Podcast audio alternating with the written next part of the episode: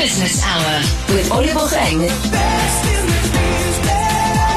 on OFM. Now, there have been many conversations around the hike in the national minimum wage from 23 Rand 19 cents to 25 Rand 42 cents as of 1 March. But let's dial things down a bit. Who sets the national minimum wage? Can industry bodies or businesses that feel the hike is unreasonable have the decision reviewed? And most importantly, if you're a business owner and simply cannot afford the hike, especially when we're forced to source alternative energy solutions in order to keep businesses going, is there some remedy on the table? To answer these questions and so much more, I'm chatting to Jaundré Kruger. He's the National Operations Manager at the Consolidated Employers Organization. Here is part one of our chat. Thank you so much again for joining us on the show. South Africa's minimum hourly wage has increased as of the 1st of March, right? Yes. Uh, by 9.6% to 25 Rand 42 cents. And this was as per the recommendation of the National Minimum Wage Commission. For context sake, Ray, what is the National Minimum Wage Commission and what is its function as a whole? Look, the commission was set up with the National Minimum Wage Act when it was brought into effect on the 27th of November in 2018. So Section 8 basically states, uh, you know, how the commission must be comprised. And basically it is a chairman that's appointed by the Minister of Labour at the time. Then we also have three delegates from organised business, three delegates from organised labour, three um, delegates from the community as a whole, as well as three experts that they bring in. So basically what the commission does is they are supposed to look at all the factors where the economy is sitting, what's going on out there, and take recommendations and other information that is received from the general public. Us,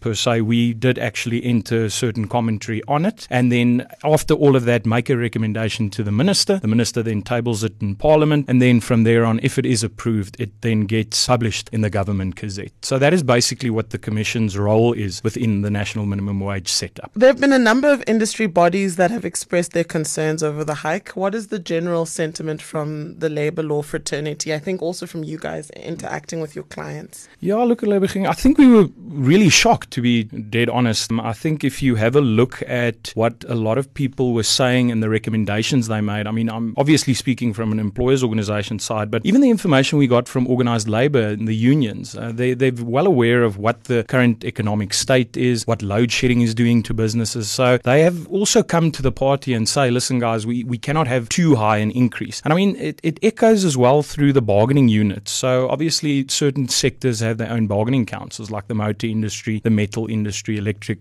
industry, and so on. So even there, we've seen the trends of increases coming in at about an average of seven percent. So from that to jump on a on a collective bargaining level to a national level of a nine point six percent jump is huge. So I think there's a lot of concern in this jump. Again, the Consolidated Employers Organization, we don't get involved in politics, but we're really hoping that this isn't a, a pressurized system from one of the three three legs of the parties to try and run into the elections of next year. So basically, in Labour, I think we and it and it echoes through a lot of people we discuss the matter with is it is a little bit too high. It, it is not really inflation related, and uh, we we can only speculate, and we'll probably get into it a little bit later as to you know wh- who is going to suffer the most and where is there really going to be benefit. Yeah, but overall, uh, a little bit of shock and awe.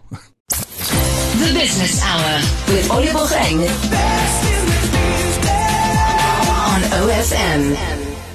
If I may ask, I mean, this is kind of moving away from the set questions. Which industries would you say are affected the most? Because not all of us are getting paid per hour, for example. Yeah. Look, I, I think the the entire reasoning behind the national minimum wage is to protect your your vulnerable employees. But uh, I'm very fearful that these are the employees that are going to bear the brunt of this. Because at the end of the day, if you're looking at within those bargaining units, the metal industry, those guys pay far more per hour than the basic minimum wage. So where is the largest scale of employees going to be affected? Obviously in farming and domestic. Now I'm I'm really concerned as to what is going to happen with the domestic sector. Because unfortunately, having a domestic at home is a luxury and that is where people start cutting first. Because the minute it gets too expensive to keep on, they're going to lessen the days or they're going to do without domestic. So I'm very fearful that that they might suffer the brunt of the negative effect of such a high increase. But I mean only time will tell at this point because even if we go into the farming sector, and I know you wanted to touch on the agri as well,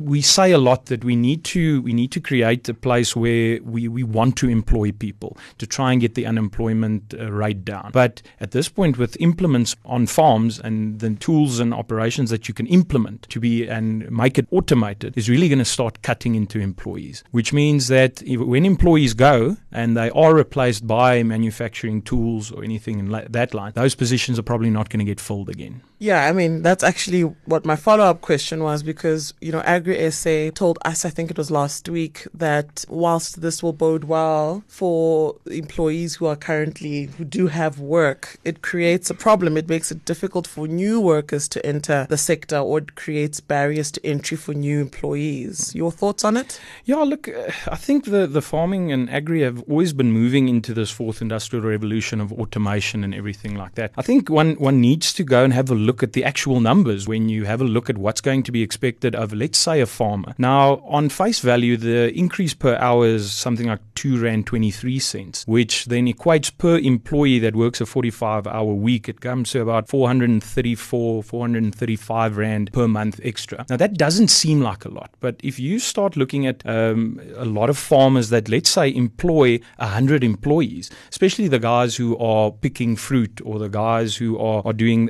in the nut industry, you know, they employ seasonal workers 100 of them, 200 of them at a time. Now, if you just do the quick equation, if I have 100 employees between February and March, I'm going to have to make 43,500 Rand odd more just on wages for 100 people. So that that's the type of jump that farmers are going to have to make. February, you paid this amount. And if you still have that 100 employees at the end of March, you're going to have to make up, as I said, that 43,500 Rand odd more just to be able to pay those people. And I'm thinking, again, that is going to filter down. These guys guys are not going to be able to appoint 100 people anymore. They're going to make do with their 70. And then again, you've got 30 people who used to have jobs but now don't have that seasonal work. Thank you for the illustration. That opens up a person's eyes actually quite significantly. Well, once a decision has been made on the minimum wage, can the decision be appealed in any way? I ask because a lot of industry bodies are saying they will engage decision makers on the increase. Will this make a difference? You've already said they meet up once a year. Mm. So are they submitting their sort of issues for next year's consideration, or what is it? Yeah, look, uh, like anything that comes down from from the legislature, it, it is an administrative action, which means in law it should be able to be reviewed through the courts. Um, what we have done from our side is we have requested reasoning behind the current hike because I want to place on record with the initial information that we received. They stated that they were looking at basically inflation plus two, which would have actually brought it to about seven, seven and a half. So we're very unclear as to how it went from let's say seven and a half, eight percent all the way up to a 9.6. So we have reached out to the Commission itself requesting reasons, after which we will also engage with all our members and stakeholders to see, listen, is there actually a, a ground for review here? I think your most difficult thing that you're going to sit with if you do end up filing a review is the, the judge of the Labour Court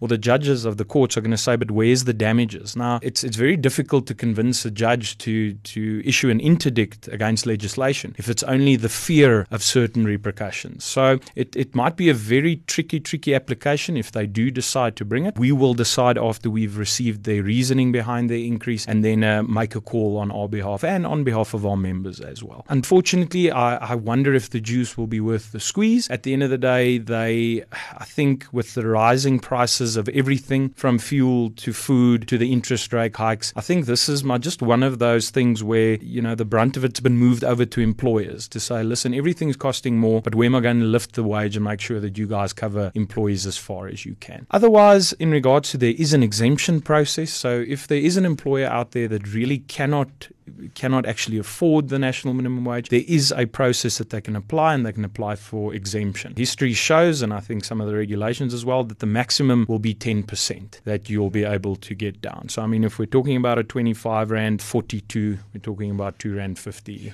per hour. But again, I mean, if you start doing the calculations, if you do the exemption, you have 100, 200 employees, you know, it, it will it will result in, in, in cash flow at the end of the day. Any closing remarks directed to business? Business owners who are listening in who are very concerned, and I guess also some of your clients who may be listening as well. Maybe they're hearing you talk about it and are wondering, well, how do we get through this?